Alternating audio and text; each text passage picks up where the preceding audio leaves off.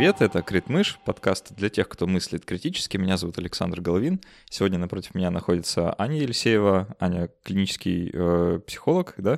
Нет, социальный я, работник. Клинический социальный да. работник и супервизор. Я постоянно путаю. Вот да, это легко в этом запутаться. А, я сейчас не знаю, что все это значит, что значит клинический социальный работник, что значит супервизор. Мы, наверное, частично про это вначале скажем чтобы людям было понятно. А, и поговорим мы сегодня, а, ну, основной темой я хочу, чтобы стало а, профессиональное выгорание. Угу, поговорим да. о такой сложной э, проблеме, как э, люди, которые не могут больше работать свою работу, потому что она их достала. Что с этим делать и как это исследуют психологи, и какие там есть э, интересные моменты. И затронем, в частности, эмоциональный интеллект мы как-то уже в подкасте про него упоминали это явление, э, совершенно непонятное, вот, может, получится у нас как-то подробнее раскрыть. И еще одно важное объявление перед тем, как мы начнем. Э, Анна, э, Аня, лучше, да? Да, лучше. можно Аня. А, Аня вместе со своей коллегой Ольгой Сориной, которая у нас неоднократно была на подкасте, 4 марта начинают курс по практической психологии для специалистов, которые работают с людьми в социальной сфере. А, в Санкт-Петербурге. Это курс для социальных работников, медсестер, там вообще, наверное, всех, кто с Психологов, медициной. которые работают в благотворительности. Ага, психологов. Да, вот. Да, а, ну, в принципе, для всех тех, кто связан так или иначе с работой с людьми, да, вот э, в каком-то приближении. А, это курс э, будет полезен, если человек сталкивается вот с эмоциональными а, сложными ситуациями в общении со своими клиентами и хочет как-то не выгорать, в общем, на этой работе. Собственно, э, тема нашей сегодняшней передачи. А, курс начнется, как я сказал, 4 марта, длится 3 месяца. Ребята, если вы в Петербурге, если вы относитесь к этим профессиям или им сочувствующим, или просто хотите прокачать э, какие-то свои навыки общения с людьми, а, я думаю, тоже будет полезно, да? А, Но он все-таки курс эм, рассчитан на специалистов помогающих профессий, потому что мы очень стараемся учить, давать людям очень определенные навыки в этой сфере, которых, в общем-то, в принципе, не хватает. Да, это про, да, безусловно, общение с людьми в общем, а, но и про навыки именно общения с точки зрения как бы помогающей позиции, да, то есть mm-hmm. как специалист, который работает со сложными вопросами, будь то э, сотрудник благотворительной организации в любом из отделов, наверное, э, или специалист, психолог или социальный работник, как э, он действительно может э, выстроить взаимодействие с подопечными или клиентами наилучшим образом, как это может быть эффективно, как это может достигать каких-то целей, которые ставятся, как вообще ставить эти цели в работе, и как, безусловно, себя уберечь на пути к этому, к этому замечательному успеху. Уважаемые слушатели, внизу в описании этого подкаста или там, где вы это слушаете, рядом обязательно где-то есть ссылка на этот курс. Посмотрите, если вас заинтересовало вот это описание. Знаешь, я вот тебя сейчас послушал, мне как-то мне обидно. обидно, потому что а, когда я работал вот в медицинской сфере, этого курса не было. Я вот как раз хотел да. А, начать с небольшой истории, нашу вообще, нашу сегодняшнюю беседу. А, я 9 месяцев проработал медбратом в приемном отделении. Это, надо сказать, вообще довольно травмирующий опыт в моей жизни я хотел вот начать нашу беседу с одной такой истории, которая со мной на этой работе произошла. А, я, наверное, работал где-то на тот момент месяца два или три всего там. То есть я, для меня все еще было в новинку, uh-huh. все происходящее. А, ну и я немного удивлялся отношению моих коллег, других медсестер, там, медбратьев э, к пациентам. Ну, правда, удивлялся, а, что они как-то так злобно к ним относятся, не очень-то любят. А, обзывают за спиной, ну и всякое такое. А, и поступила пациентка, пожилая женщина э, в инвалидной коляске, а, и вот она сидела в приемном покое, ну, собственно, своей коляске. Mm-hmm. Абсолютно тихая была женщина, то есть ей, наверное, лет 70-75. И я даже не знал вообще, с чем она поступила, ничего. И никто к ней не подходил, ее вот как привезли, поставили, так она и сидела. А, и я просто, ну, у меня выдалась какая-то свободная минута или около того, я подошел к ней, спросил, э, как у нее дела, э, с чем она поступила и вообще что ей нужно, нужно ли ей что-нибудь. И вместо ответа она расплакалась. Mm. И для меня это был ну, вообще довольно такое шокирующее, шокирующее откровение, потому что, оказывается, с ней вот до сих пор, вот до моего к ней обращения, с ней никто не поговорил.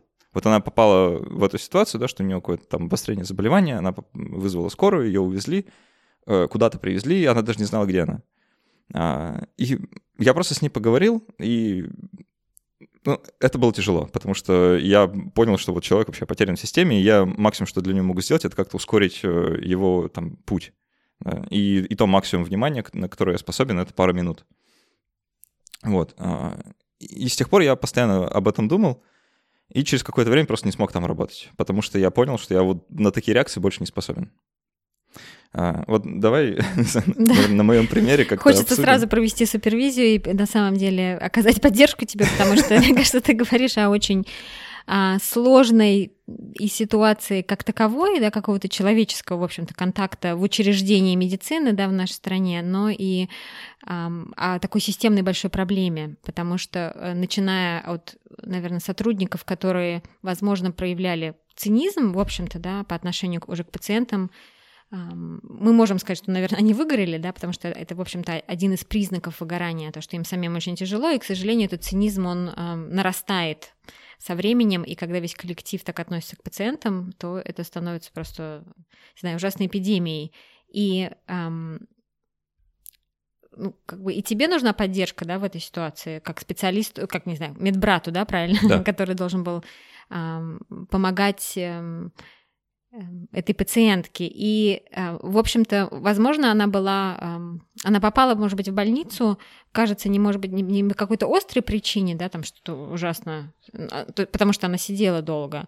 Но, возможно, там были какие-то и социальные, то есть проблемы, там, не знаю, может быть... Она, она была одна. Она была одна, да. без родственников, а, и находясь вот в этой позиции медбрата или врача тоже, да, если Э, мы это видим часто, то мы как, бы как раз и сталкиваемся. Это очень тяжелые ситуации, да, они очень комплексные, потому что они требуют, не знаю, а, довольно как бы не только медицинского ухода, но какого-то и социального ухода. Этого ча- часто нет, и мы очень часто просто не, не понимаем, как с этим справиться. Ты говоришь как бы про эмоциональный эффект этой ситуации вообще, то есть про такой, не знаю, эм, взрыв, взрыв человечности, что ли, да, который тебя очень, наверное, а, наверное, очень тебя как бы потряс, да? То, что ну, конечно, мне же потом да. работать еще целый день, да, да это практически да. невозможно а делать. Ты просто как бы несчастный, беззащитный, в общем-то, человек, а, пожилой на коляске, ты это видишь, и вот это вот эм, почти происходит травматизация из-за того, что наша человечность подвергается, наверное, такому удару, что ли. И это, безусловно, все, что входит в это пресловутое понятие выгорания тоже, которое происходит из-за системных причин, то, что не было Э, правильного приема ее, наверное, не было человека, который мог бы ей помочь, э, может быть, не было социального работника, который мог бы оценить, что это там есть какие-то проблемы, может, ее домой нельзя отправить, да, там, может, пьют ее родственники. И это очень, конечно, в больнице это как сказать, сосредоточение таких сложностей в нашей стране, я думаю. То есть там, там же сейчас очень много людей, которых э, туда принимают, э, потому что их некуда отправить, и есть больницы, которые как бы становятся таким социальным очагом, но... Ну, это, я как раз в такой больнице работаю. Да, да, да, это очень тяжело.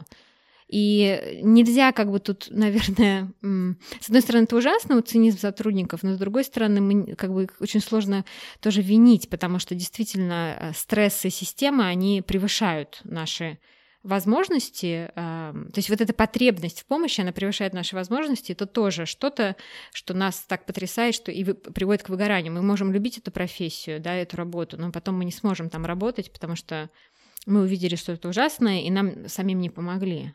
И в системе не было тоже ответа соответствующего. То есть эта проблема не была, наверное, решена потом. То есть потом придет еще одна, да, старушка Конечно. бедная, ее опять же посадят в коридор, и также все получится. А, да, да, это там систематический характер, естественно, носит, то есть это не, не эпизод. Да. А, и я подозреваю, что это не только на моем месте работы такая ситуация, вообще угу. в целом по стране. А, и, вероятно, я еще не в самой худшей ситуации был, потому что все-таки столичная больница, ну, не столичная, а культурно-столичная. Культурно-столичная, да. Да, ну, в общем, в большом, большом городе, большом мегаполисе.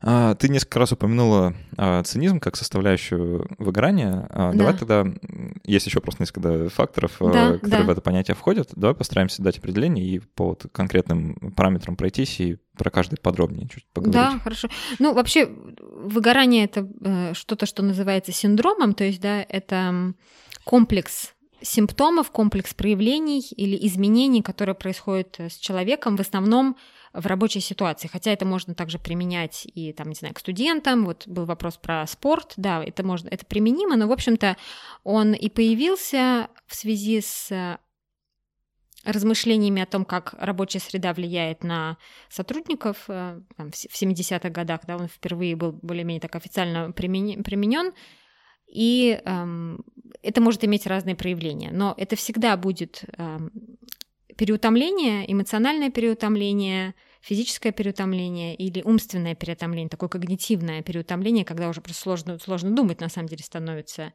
Это какие-то вещи, связанные с более холодным, так условно, циничным или таким неличным подходом к тем... Деперсонализация. Деперсонализация mm-hmm. это еще называется, да. К тем людям, которым как бы нужно помогать, то есть там подопечным, клиентам, пациентам. И еще там есть такой вот э, есть как бы там множество, в общем-то, симптомов мы можем выделить, но еще третье, основное, это то, что сам специалист, он начинает сомневаться в своей компетентности, да, он начинает сомневаться, что он хороший специалист, у него появляются симптомы, связанные, эм, там, симптомы или проявления, связанные с такой более депрессивностью, депрессивным взглядом, в общем-то, на свою, на свою работу, на свою специальность. Он сомневается в том, что он может быть эффективным, он сомневается в том, что вообще может что-то изменить. То есть и вот э, его мотивация тоже снижается. Э, кажется, работы. что нет будущего. Еще, кажется, что да. нет будущего. Кажется, что ничего не изменится, и всем все равно. Появляется в связи с этими э, странными вещами также как стремление, возможно, изолироваться. То есть, например, становится сложнее общаться с коллегами э, на физическом уровне, таком физическо-когнитивном, что ли, сложно вообще ходить на работу становится. Ну, то есть как-то вроде любишь эту работу, но что-то как-то идти-то неохота, да, и это когда эм, сложно встать на нее буквально. Да. И затем это может переходить уже более серьезные симптомы, касающиеся там, знаю, депрессивных, потому что, в принципе, выгорание... Есть такие дебаты, включать ли выгорание в руководство по диагностике, и если его включать, то оно очень напоминает депрессию, да, с, опять же, с чувством безнадежности, а, изолированностью, с вегета там сосудистыми всякими вещами, э, усталостью, апатией, да, то есть вот ну, такие да. вещи. То есть, в э, принципе, может быть очень серьезно в результате. Пока это не диагноз. То есть это его... пока что не диагноз. То есть есть как бы дебаты, но это сейчас... Ну, не диагноз, вот, например, в DSM-5, это э, как бы американское такое диагностическое руководство, там этого диагноза сейчас нет, он в каком-то был по-моему, по-моему, в то ли Норвегии, где-то он был в какой-то северноевропейской да. стране, в двух, по-моему, он есть в качестве официального диагноза. И его там... Норвегия продвинутая страна. Ну да, действительно. А, и его там выставляют, э, там вообще какая-то, какая страшная цифра, что-то в районе 13% всех работающих людей. Вот э, да, так или иначе я думаю, что это близко вообще к реальности из того, что мы видим в нашем проекте. То есть мы работаем в этой сфере именно со специалистами помогающих профессий, очень много этого происходит, безусловно. И это что-то, что касается всех нас, которые просто входят в зону работы с людьми, потому что, например, есть определенные также факторы риска, то есть почему мы можем вообще попасть в эту зону. Это касается, безусловно, нагрузки, то есть сколько мы работаем конкретно, сколько, наверное, в каких условиях мы работаем. Это касается системы поддержки и обычно хронического отсутствия системы поддержки. И это еще касается, например, вот то, что ты говорил, возможно, здесь можно на этом примере э, об этом подумать, когда наши ценности, они входят в очень жесткий конфликт с ценностями системы О, да. или организации. Мы теряем смысл и таким образом у нас просто нету как бы нашей внутренней поддержки, чтобы продолжать эту работу. Да, и вот... ну, э, э, это может быть, э, ну, то есть, когда твои внутренние ценности не совпадают, условно говоря, с теми ценностями, которых от тебя ждет работодатель, например. Да, например, да. А, да. Есть... Или которые у него, они как бы, как сказать, пропагандируются в этой организации, например. Да, тоже, да. да. А, ну, ну, то есть, если работодатель просит тебя сделать что-то такое, что ты сам считаешь аморальным, то это, в общем-то, путь к тому, чтобы не любить свою работу. Это довольно очевидно, в принципе. Да, не только аморальным, но, например, а, трудно вообще достигаемым, да, то есть нужно ага. сделать что-то, но нужно сделать это через 15 отдел какой-то, да, там ага. пройти 15 отделов, и это имеет, то как бы тоже теряет смысл, то есть такие вещи. И это связано также с ощущением потери контроля над ситуацией. То есть, когда у сотрудников ощущение, что они ничего не контролируют, это тоже одна из как бы зон риска для того, чтобы попасть в это выгорание. То есть вот такие, такие Кон- Контроль вещи. имеется в виду, что ты как бы делаешь то, что тебе велят, и при этом не проявляешь никакой инициативы, у тебя нет свободы. А, это или, например, вот приведу пример, когда эм, ты делаешь свою работу, на которую ты устроился, да, но, например, э, совершенно эм, тебе поступают конкурирующие запросы от других, предположим, отделов или вышестоящих руководителей. То есть нужно вот это нужно сделать, а еще вот это, вот это, вот это, это как будто не входит в твои должностные обязанности, но не сделать это нельзя, потому что сказал кто-то, кто стоит выше тебя, но контроля ты вообще никакого не имеешь, и ты теряешь тоже э, как бы ты свою работу не выполняешь и чувствуешь, что у тебя ты тоже ничего не контролируешь поток. То есть это такой тоже риск, безусловно. А, ну, еще, наверное, такой... Вообще их там, по-моему, шесть выделяют вот таких вот моментов. Э, да. По каким-то современным представлениям. Один из них вот э, меня очень задел тоже. Это э, цель и смысл, да. Это да. частично, ну, вот к ценностям относится, но тоже, наверное, немного другое. Если ты в своей работе не видишь вообще никакой цели, и ты не понимаешь, зачем ты здесь, зачем ты ее делаешь, а, ну вот в случае с там, работниками здравоохранения, наверное, у них с этим попроще, потому что, в принципе, ну, довольно легко найти причину, почему ты здесь, и почему та работа, которую ты делаешь, она важна. Да. Там бывают моменты, хоть они mm. не такие частые, как кажутся, когда ты понимаешь, что да, вот я сегодня сделал что-то полезное. А в случае там каких-то других работ, наверное, вот бывает сложнее, когда, правда, смысл за бюрократией потерялся, или его изначально там было не очень много, и ты это понимаешь, когда на эту работу идешь. Вот это тоже, наверное, важно. Да, момент. я думаю, что еще вот эм, тоже читала статьи про более конкретно выделяются вот с этим связанные факторы. Например, это касается долгосрочности и краткосрочности, mm. да, когда мы завалены какой-то, ну, предположим, бумажной работой, а хотя мы-то пришли в организацию, там, не знаю, лечить, помогать, действительно как-то, не знаю, ухаживать, там, как медсестра, делать что-то эффективно. Мы же хотим быть эффективными, но мы за эм, краткосрочностью теряем вот этот взгляд, что это имеет долгосрочный эффект. И в благотворительности отчасти сам риск заключается в самой деятельности, потому что в благотворительности, например, эм, вести какие-то изменения часто очень тяжелый долгосрочный труд, и мы не видим, что будет результат нашей работы. То есть, ну почему я вот тут, ну, может быть, выделяю там, ну, предположим, суп даю, да, а, кому-то, если мне кажется, что это бессмысленно, потому что это не помогает ситуации, в принципе, например, с бездомностью, я теряю долгосрочную перспективу. И если я не получаю поддержку какую-то в, э, в миссии организации или в общем понимании, что мы стремимся к какой-то цели, то это тоже становится очень сложным в плане выгорания. Mm-hmm. Ну, да, в целом понимаю. Давай вернемся вот к этим трем пунктам, которые характеризуют э, выгорание, да, да. симптомом или симптомокомплексом даже да. в целом. А, про... Я, я на своем примере просто я тебе расскажу, как я как да. это вживую наблюдал. На самом деле это довольно поразительно, потому что я это сначала видел у других людей, а потом прочувствовал на себе, угу. вот как раз на этой работе. Про усталость. Да.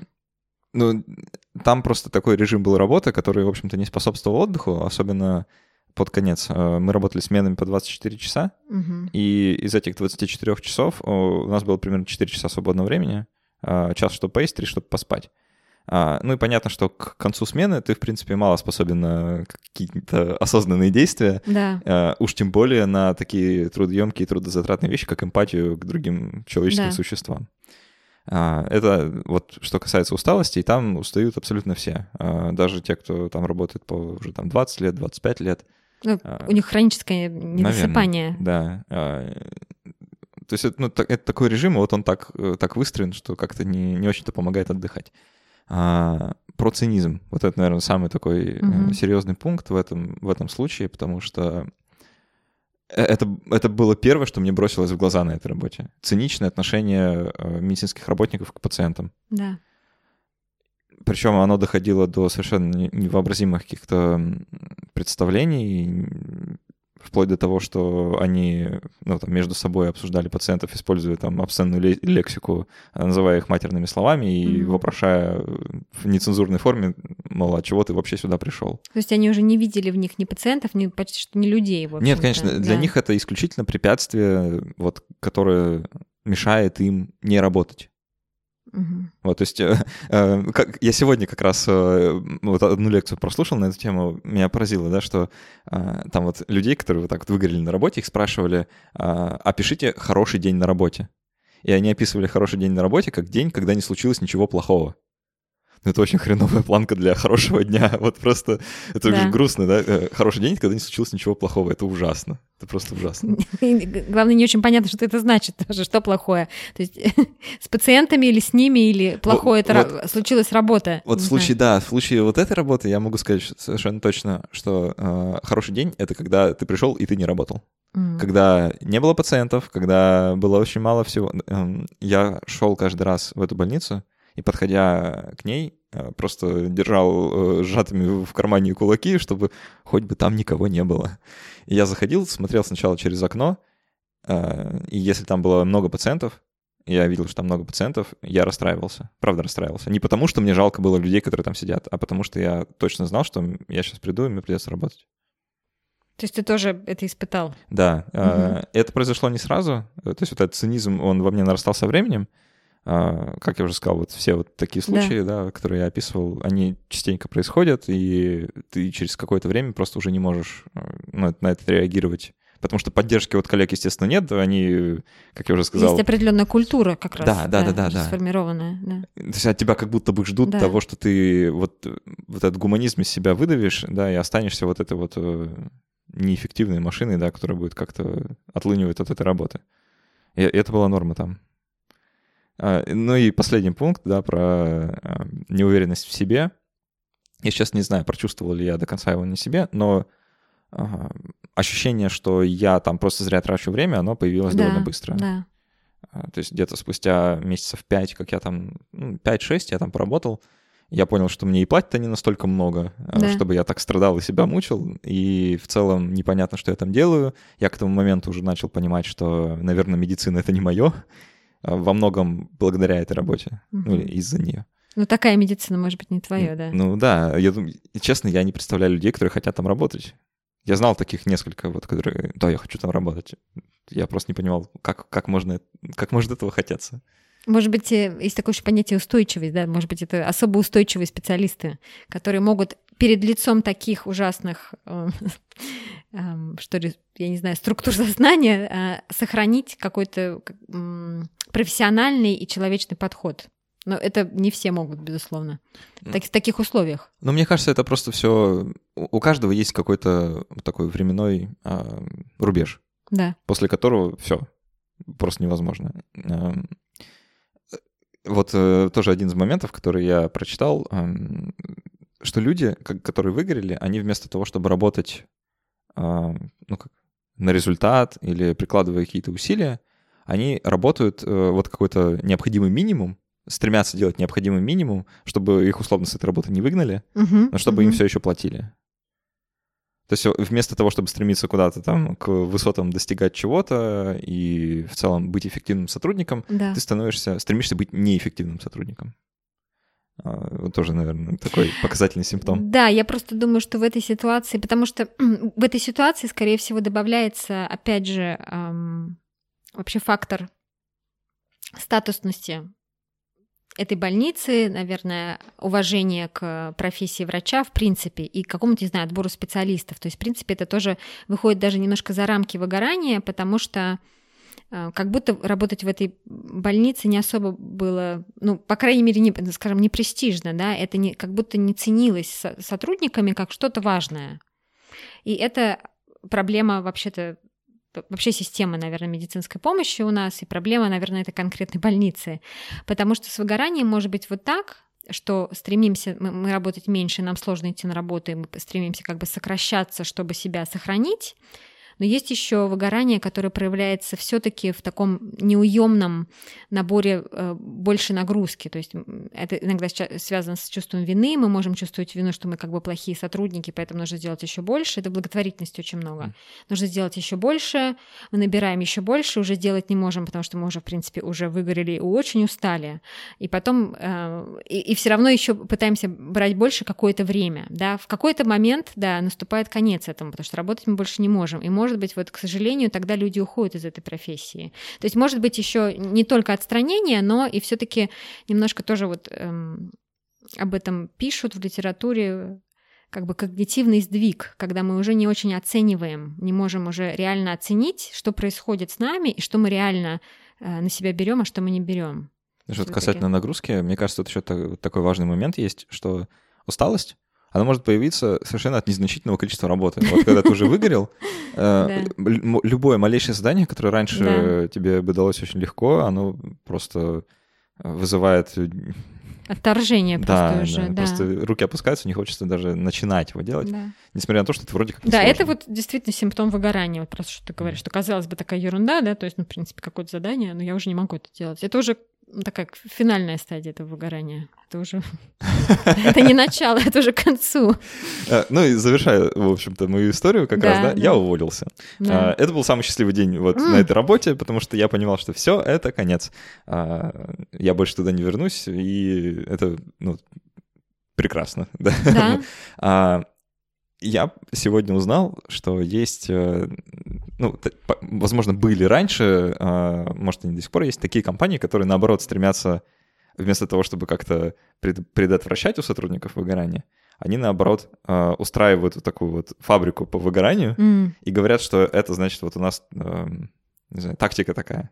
А, это, в общем, было характерно для некоторых таких стартапов вот в Силиконовой долине или Кремниевой да, долине. Да, я так говорить. и думала, что сейчас будет Америка упомянута. Ага. Я слышала про Amazon, что как бы выжимаем лучшее из молодых сотрудников и потом просто с ними прощаемся и набираем да, новых. Да, да, да. Mm-hmm. А, будто бы это какая-то такая вот валидная тактика, как-то они называли а, Burnout Factory или как-то так. Угу. То есть э, фабрика по выгоранию. Да, да, да. А, ну, и, и там такие рекламные кампании, да, по набору сотрудников в духе «у нас остаются только лучшие, если ты не справишься, то там...» Ну, и, короче, не знаю, давит на какую-то то ли гордость вот такую тебя как специалиста, а, заманивая на эту работу, да, и в процессе ну, буквально используют как человеческий ресурс до тех пор, пока ты уже все. Да, то есть включают вот эту кнопку эм, как бы не, что ли неправильного отношения, что работать хорошо значит работать выше своих сил, что ли. Да, да, да, да. да. Угу. Это ну такое. ужасные вещи ты рассказываешь, конечно. Ну мне почему-то кажется, что это сплошь и рядом такое есть. Просто оно вот не афишируется так, как они это делали. А, угу. но в случае с больницей, да? Да. А, я, конечно, понимаю, что это не вина руководства конкретного отделения, на котором я работал, даже, угу. наверное, не руководство всей больницы. Да, это шире, конечно. Но там устроено все, в общем-то, не для людей. Э, стоит только рассказывать, я, я вот, э, не знаю, когда мы в баре с друзьями сидим, я постоянно рассказываю, какое количество журналов бессмысленных я заполнял на этой работе. Угу. Ну, это, конечно, смешно сейчас вспоминать, но тогда это было не смешно, это было огромное количество ненужной писанины, которая просто никому не нужна. А, и это ну, на уровне руководства, да, вот это все, как, будто бы это контроль за нашей работой. Ну, в общем, это бредятина. Да, а, конечно. Которая работе только мешала. Это бессмысленность, которая, опять же, способствует нашему выгоранию, потому вот. что мы себя не ощущаем там ни эффективными, ни полезными, ни, ни профессионалами, да, не то, что мы мотивированы. А, ну и, естественно, все это приводит вот к такой текучке кадров, что человек пришел, да. поработал, выгорел, ушел.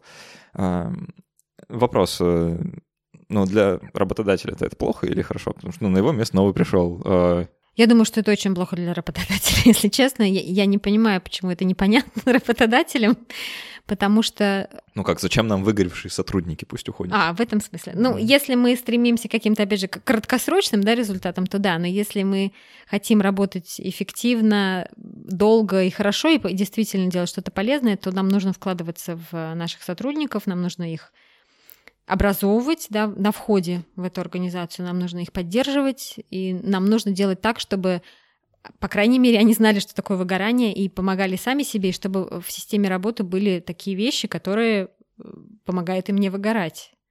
Ну, почему этого не происходит, это вопрос вообще другого уровня, я не знаю. Но мне кажется, что это очень недальновидная тактика, так э, относиться к своим сотрудникам. Ну, возможно, потому что ответственность за этот медицинский проект, который называется там какой-то больницы, смещена куда-то вне зоны воздействия реальных людей. Возможно, это действительно, не знаю, бюджетное учреждение, которое э, ну, э, давай, да. да, давай ну. просто вот дальше в нашем разговоре отойдем немного от вот медицинских реалий, потому что я думаю всем понятно, там все грустно, да, да. там практически какой аспект не возьми, там все плохо. А давай просто куда-то вот в, друг, в другую в другую сторону, на других примерах, держа просто это в голове. Да. А, чтобы так немножко расширить э, уровень беседы.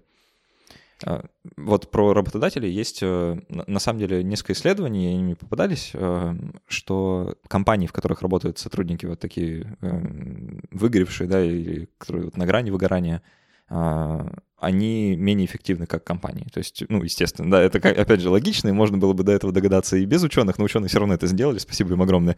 А, там они померили эффективность компаний, в которых э, ну, какие-то более удобные для человеческой работы принципы внедрены, да. посравнивали с теми, где все не очень хорошо, и выяснили, что, в общем-то, первые эффективнее вторых внезапно.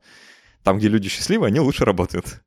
Да, это снижает эффективность, это, безусловно, это тоже доказано, да, это, это повышает текучку, это э, повышает э, болезни сотрудников, и если, например, компания должна оплачивать, э, ну, как-то пропуск по больничному, да, то это вообще не очень выгодно экономически, а это мы знаем, что это повышает риск сердечно-сосудистых заболеваний, все эти симптомы выгорания сильного. И это же на самом деле такая, э, вот сейчас на уровне государства, да, такая сугубо экономическая ситуация, потому что люди могут быть склонны, вот такие выгоревшие, уходить э, в отпуск по болезни и растягивать его. Ну, может быть, да, я думаю. Да, конечно. Потому что Возможно. я не хочу обратно что угодно, но не это работа. Или повышается уровень безработицы. Да. Потому что они долго не могут вернуться куда-то, да, в какую-то профессию. А, вот мы до сих пор э, в нашем разговоре как будто бы подразумевали, что это касается только людей, которые работают с другими людьми. Вот э, вообще как ты относишься к вот самому термину выгорания, применимо, в принципе, ко всем профессиям? Э, они возникают только в определенных? Я думаю, а... что какие-то части эм, рисков или какие-то симптомы больше будут, конечно, свойственны профессиям, которые работают с людьми, в разных формах. И какие-то, конечно, есть вещи, которые будут казаться всех людей во всех профессиях, да, но это, возможно, будет немножко более, менее системно что-то, да, это, может быть, будет более, эм, менее связано, там, не знаю, с, с усталостью сострадания, так называемой, с проявлением эмпатии, потому что выгорание все таки очень связано с этим. Эм, ну, например, эм,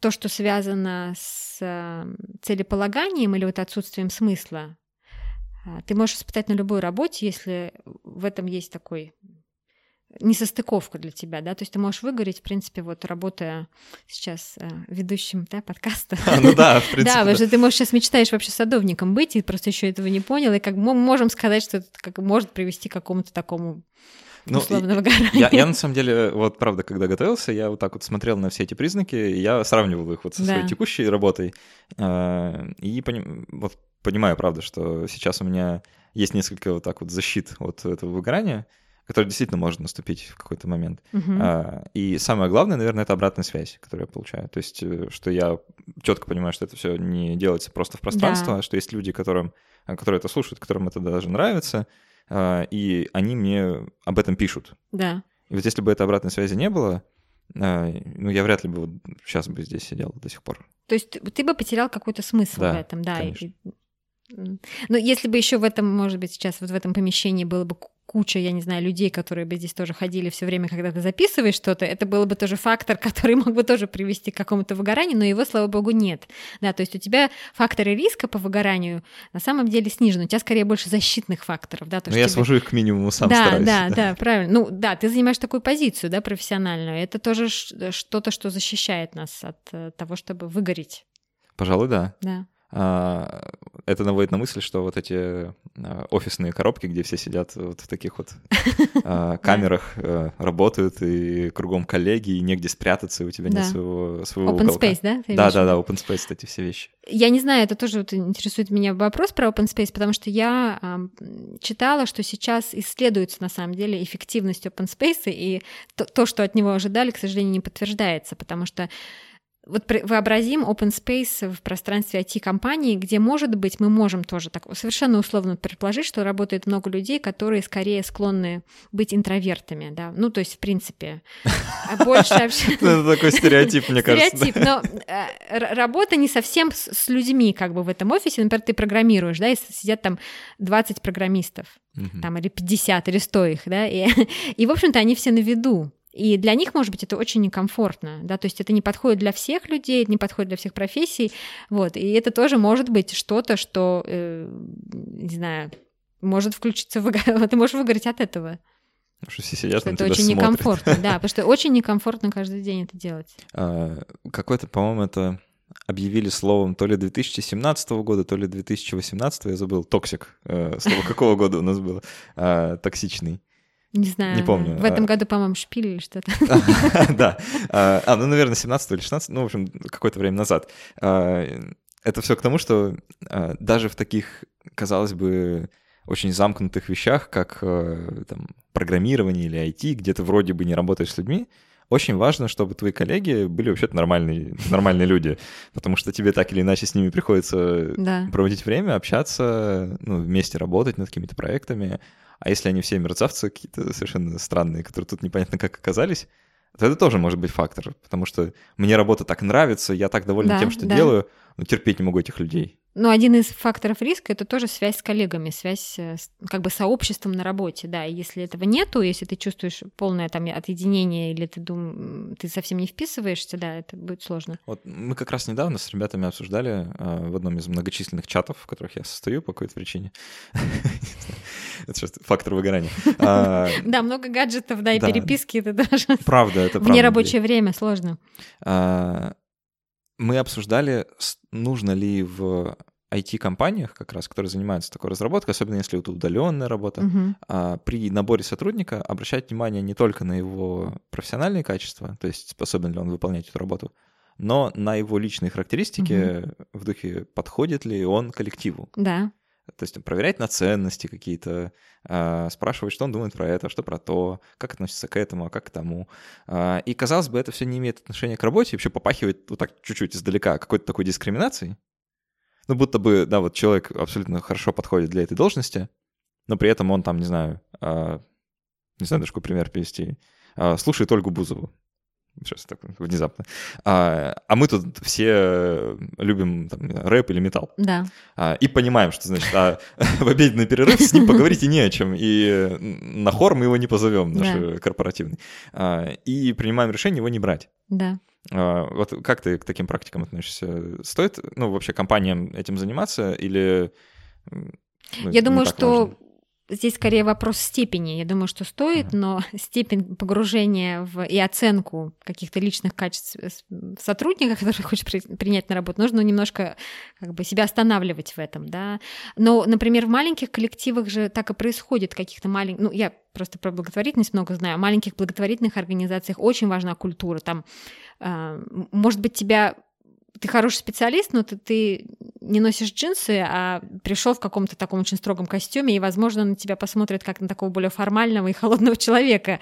И вот это вот и есть как бы субкультура организации, то есть это, безусловно, имеет смысл, потому что ну, во-первых, э, ты прав, что будет очень много стресса для такого человека, наверное, входить в другую совсем, эм, что ли, зону, да, и я думаю, что это важно очень оценивать, но просто очень важно не переборщить с этим. То есть как-то определить какие-то основные параметры. Но если это рок-музыка, ну, может быть, какая-то ну, частная ли, компания имеет полное право так делать. Да, вот тут, наверное, да. есть какое-то такое очень хорошее разграничение. Э, если компания, правда, небольшая, и там работает несколько, да. несколько человек, у них есть такая уникальная возможность каждого нового сотрудника оценивать всем вместе. Ну, то есть э, да. познакомиться с ним до того, как, да, и как-то пообщаться, оценить, насколько он вообще вписывается. Им нужно действительно как бы э, понять, что он действительно подходит им да, на самом да. деле, да. А если это какая-то большая корпорация, ну или там да. хотя бы средняя компания, где уже там 50-60 человек работает, невозможно. Там нельзя просто э, привести кандидата Васю в отдел и сказать, это Вася, знакомьтесь, да, оставить его там на день. Но это будет странно. И поэтому как будто эту функцию отбора на себя, наверное, берет руководство или там HR-агентство, да, или HR вообще, которые в компании работают. Mm-hmm. А, вот мы недавно обсуждали психометрию как раз, всякие психометрические методы да, идут да. В, э, в бой. И тут вот, правда, наверное, можно как-то перегнуть.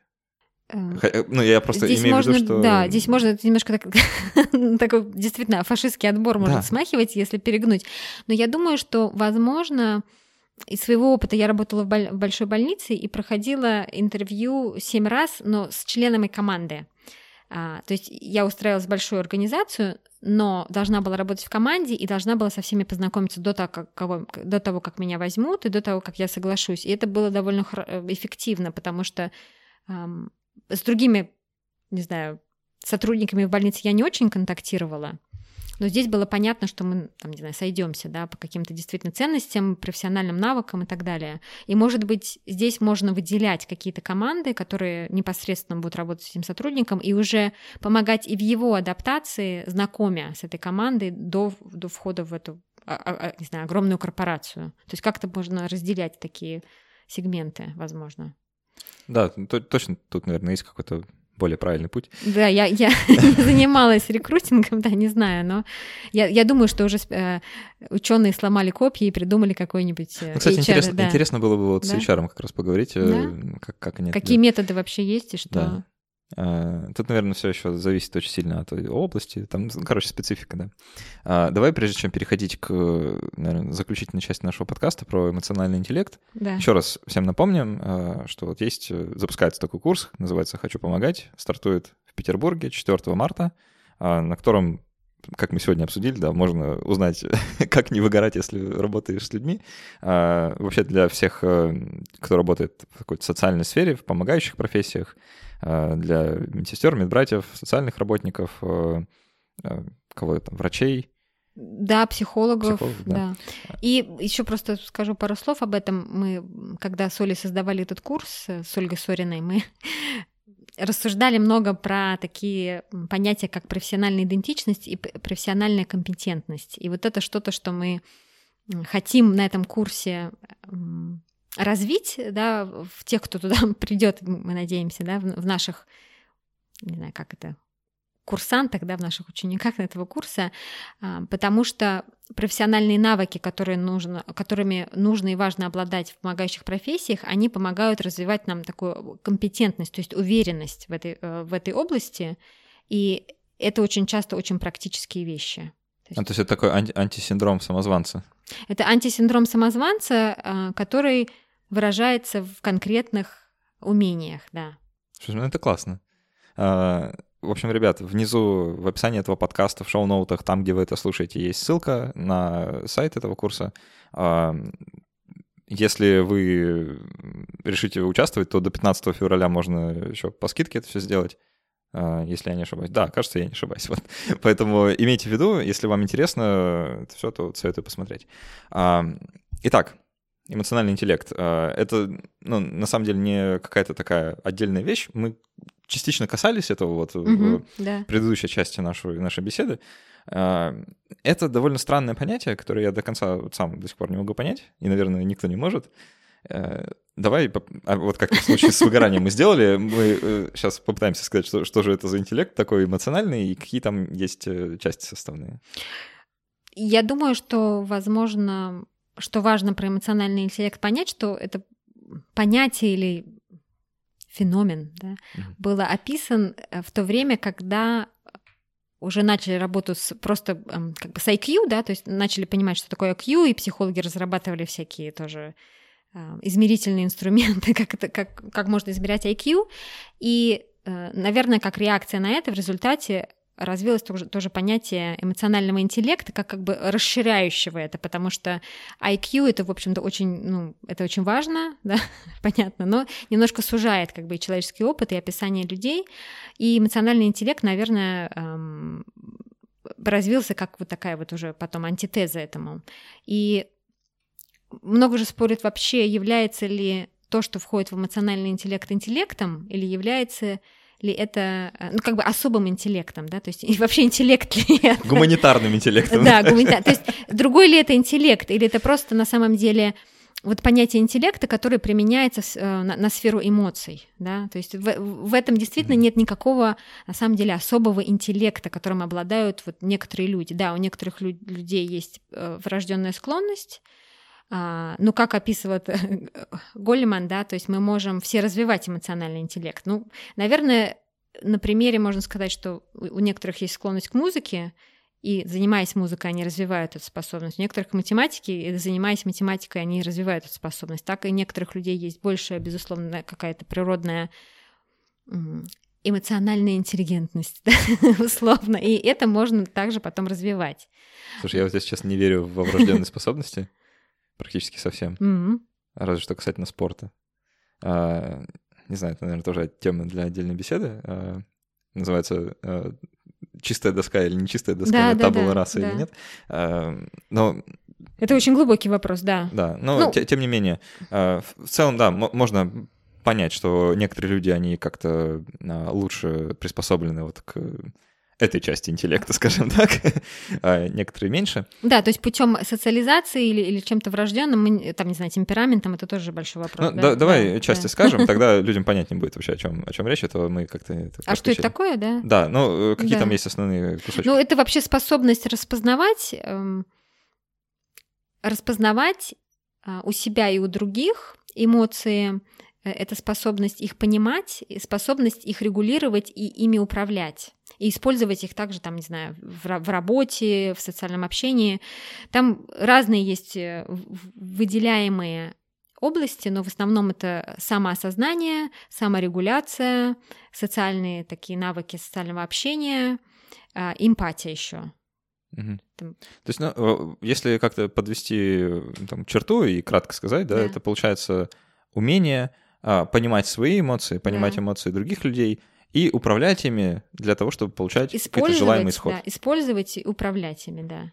А, Применять. Как, как это работает на практике? Потому что я понимаю, что это значит, ну, вот так вот, теоретически. Да, это очень, вот, на самом деле, теоретическая такая модель какая-то, да это работает, наверное, для каждого человека по-разному. Я не знаю, как это может работать в идеале. То есть, если мы... мы сложно представить идеального человека с идеальным эмоциональным интеллектом. Но когда он, он не очень хорошо развит, условно, я сразу прошу прощения за такие, может быть, формулировки, которые как будто бы немножко осуждающие. Но если он не очень развит... Эмоционально тупой, получается. Да, мы сразу это можем увидеть, да, мы можем это почувствовать, если у нас тоже есть эмоциональный интеллект. Как это работает? Ну, э, это способность э, понимать, что ты чувствуешь, во-первых, да. Возможно, способность понимать, откуда это, то есть это связано с этой ситуацией, или, может быть, это почему связано... Я чувствую да, почему я это чувствую, да, это связано с, э, там, не знаю, взаимодействием с твоим прошлым и так далее, с настроением, да, это возможность э, распознавать эмоции других людей, вот это, мне кажется, сложная вещь, ну, хотя и, то, и, и, и первое тоже сложное бывает.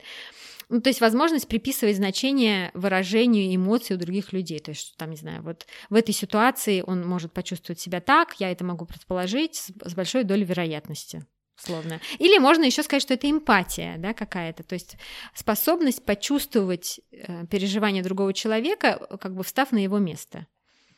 Затем мы должны научиться это все регулировать, регулировать, чудом, да. да. То есть если, например, у нас Э, мы чувствуем, что мы сейчас будем агрессивны, и мы должны это прорегулировать, да, и успокоиться, да, вот, и, и использовать это еще с умом в работе, например, да, то есть руководить людьми, то есть считается да, что как бы такие эмоциональные интеллектуально развитые люди, они очень хорошие руководители, но это как бы оспаривается все тоже. Так, так ли, э, как бы является ли эмоциональный интеллект исключительно важным в этих вопросах, потому что не забываем ли мы... Про интеллект-интеллект. Да, интеллект-интеллект там. Слушай, как ты интересно сказала про агрессию. Что вот мы чувствуем, что у нас зарождается какое-то агрессивное поведение, а, и мы его регулируем и успокаиваемся. Но а, тут же важен контекст, то есть если да. на, наоборот может быть, да, что да. агрессия является желаемым поведением, которое ну вот приведет к достижению нужного результата, и тогда да. нужно уметь вызвать в себе верно. агрессию. Да, да, тоже... вот, да, совершенно верно. То есть нам нужно еще считать, считать контекст, да, угу. то есть это будет а, как бы действием по защите наших границ, или это будет агрессивным действием, которое будет нарушать наши социальные связи. То есть нам нужно еще вот это понять. И, например, в ситуациях э, буллинга, я читала какое-то исследование, что как раз э, может быть, от обратного, условно низкий интеллект, который как-то оценили в детях, не знаем, как, не очень знаю, какими инструментами, но вот, вот они вот его оценили. Это э, фактор риска э, и участия в буллинге, и э, то, что ты можешь стать жертвой ага. травли. Да, когда у тебя, вот когда как раз, может быть, ты не можешь использовать условно агрессию в, в соответствии в, с контекстом. Интересно. Да. Да, про, про такое не думал. А, я вообще, когда вот про эмоциональный интеллект заходит речь, и про а, оценивание чужих эмоций, я почему-то сразу представляю себя в супермаркете. Да. Когда я покупаю там продукты, я подхожу на кассу, и я будто бы знаю, что кассирша, которая сидит на кассе, что она меня ненавидит. что вот она э, очень выгорела на работе, естественно, э, и что ей я вообще как кость в горле, она меня вот всей душой просто и лютой ненавистью спрашивает, нужен ли мне пакет, э, и вот это все. и я как бы понимаю, что она чувствует. Я понимаю источник ее. Ты предполагаешь. Ну, ну да, да, да. Я, я предполагаю, я не могу знать. А, хотя не, некоторые свидетели у нас есть, которые прямо об этом говорили. А, что, ну, дает ли мне это вообще хоть что-нибудь? То есть в этой ситуации мне не нужно даже ничего с этими эмоциями делать, чтобы получить э, желаемое как бы поведение. Она и так э, пробьет эти продукты, я и так заплачу и пойду домой. А, а в каких ситуациях, ну, вот так вот вне, вне работы, наверное, да, если я с людьми не работаю, больше я не медбрат там или еще mm-hmm. что-то, а в каких ситуациях это еще может пригодиться? Вот, ну, как-то... Ну, в общении это может очень пригодиться. Вообще в построении отношений, безусловно. Это может пригодиться. Я просто вот про ситуацию с кассиршей, мне кажется, здесь ты скорее говоришь, может быть, здесь как раз видно узость понятия эмоциональный интеллект, mm-hmm. потому что это больше про похоже на то, что там психологи называют проекцией, да, или там переносом, то есть ты как бы, может быть, проецируешь на нее свои какие-то чувства, не распознавая их, да, то есть, Возможно. да, то есть это все очень, очень сложно и относительно, да, но, а, безусловно, ну, не знаю, в семейной ситуации, где ты можешь понять чувства условно своих родителей, например, или супруга или супруги, там, или, или подруги, или друга, и, например, не понятие может быть сдержаться, да, ну вот это, наверное, проявление эмоционального интеллекта, очень простой пример. Uh-huh. Я, кстати, думала про эмоциональный интеллект и в каких профессиях он еще очень должен быть э, высоким. Мне почему-то кажется, что у официантов должен быть довольно высокий, да, потому что им, они работают э, много с, с людьми, им нужно, наверное, как-то считывать настроение, и им нужно выполнять работу по, как бы по регуляции своих эмоций тоже, потому что они не могут быть невежливыми, они не могут э, там, не знаю, быть грубыми, да, то есть у них не может быть плохого настроения, даже как бы должны улыбаться, то есть такая большая работа по, по регуляции, не знаю, мне в кажется, пользу или во вред. Мне кажется, еще э, лучше это должно быть выражено у бармена. Знаешь, вот такой классический бармен из голливудского вестерна, который должен считать твое настроение и подстроиться. Да, еще вести беседу, которая будет соответствовать, она тебе поможет понять смысл жизни. Мы же это видим в кино. Протирай стакан при этом обязательно или стойку тряпочкой. Если бы ты был шпионом, то эмоциональный интеллект тебе бы очень бы пригодился тоже. Ну, в общем, довольно узкий круг профессий мы сейчас очертили. Не, ну понятно, что, а, что под этим имеется в виду. А, на самом деле очень интересно читать научные работы об этом, да. о связи эмоционального интеллекта и выгорания.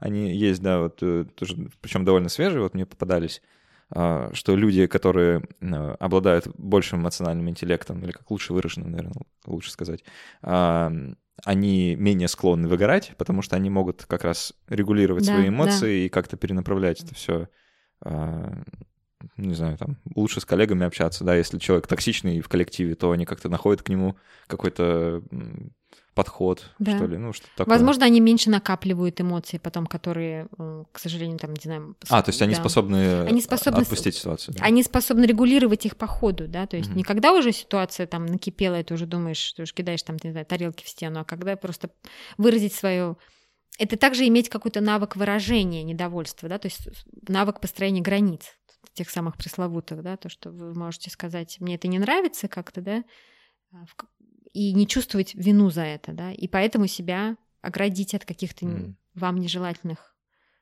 событий. Да, да, да. наверное, это, это, это тоже важно такое mm. э, самосохранение такое. Да, да. И вот еще один момент, мне тоже сейчас вот подумалось, что э, люди, которые обладают э, выраженным эмоциональным интеллектом, они, наверное, способны очень хорошо переключаться. То есть, если ты на работе у тебя какая-то неприятная ситуация, если э, ты в целом вот на этом пути к выгоранию стоишь, ты выходишь с работы, ты думаешь про эту ситуацию, ты пережевываешь, ты несешь с собой домой, э, ты там в следующий свой выходной тоже думаешь, опять я приду туда, и там опять будет этот человек, мне там, ну, еще что-то такое, с кем у тебя конфликт произошел, например. А если ты можешь своими эмоциями как-то кон, ну, контролировать или управлять, или э, выключать, условно да. говоря, да, то ты можешь как-то, ну, хорошо э, про- продумать, проанализировать и отпустить. Да. И выйти с работы, как очистить, очистить голову. Ну, да, я соглашусь с этим, но скорее для меня, скажу да, но для меня это больше про профессиональную позицию, безусловно, потому что то, что ты говоришь, это умение, ну, помогающей профессии, например, использовать эмпатию, помочь на работе, да, там, сделать свою работу, но затем выйти из этой роли и пойти домой ну, условно, да, да? Жить и дальше это, да, жить дальше, и это такая, эм, потому что, например, если мы не видим или своей эффективности, или своих границ как помогающего специалиста, человека в этой профессии, то мы можем, да, слишком переживать, например, после работы, расширять эти границы и, и выгорать. То есть ну, нам нужна правильная позиция здесь. Ну, я думаю, на этом мы как раз и закончим да. наш подкаст. Хорошее подведение итогов. Везде нужна правильная позиция. Да, да, профессиональная позиция, да. да. Действительно очень важно. А, я традиционно говорю спасибо нашим патронам на сервисе patreon.com. А, это те самые люди, благодаря которым наш подкаст существует. Это та самая обратная связь. И, Спасибо большое. Да, да. А, те самые люди, которые не, не позволяют мне выгорать на этой работе, на самом деле, это правда. А, спасибо вам, что вы есть. А, уважаемые слушатели, если вы хотите как-то помочь подкасту существовать, помочь мне не выгорать на этой работе, или наоборот самим а, как-то себе в копилочку, в карму положить какой-то плюсик и поддержать то, что вам нравится, переходите по адресу patreon.com slash там это легко можно сделать. Ко всему прочему, ко всем там куче бонусов, которые там уже есть, мы записываем для наших патронов дополнительные эпизоды, которые я называю послекаст. Это, в общем-то, та беседа, которая у нас случится после того, как я а, остановлю этот подкаст. Мы еще немножко поговорим, поотвечаем на вопросы а, и обсудим, возможно, что-то еще интересное, связанное с темой. Поэтому, если вам хочется продолжения, то вот э, вы знаете, где его искать. Напомню еще раз, что 4 марта стартует курс «Хочу помогать» в Петербурге. Если вы живете здесь или собираетесь внезапно Да, это очный курс. Да, очный. Да. То переходите по ссылке в описании подкаста, в шоу-ноутах. Э, там тоже, думаю, все все довольно наглядно тоже написано, все, все понятно и просто. И в целом все. До новых встреч. До встречи Спасибо большое неделю. за интересную беседу. Спасибо да. тебе, что пришла. Пока-пока.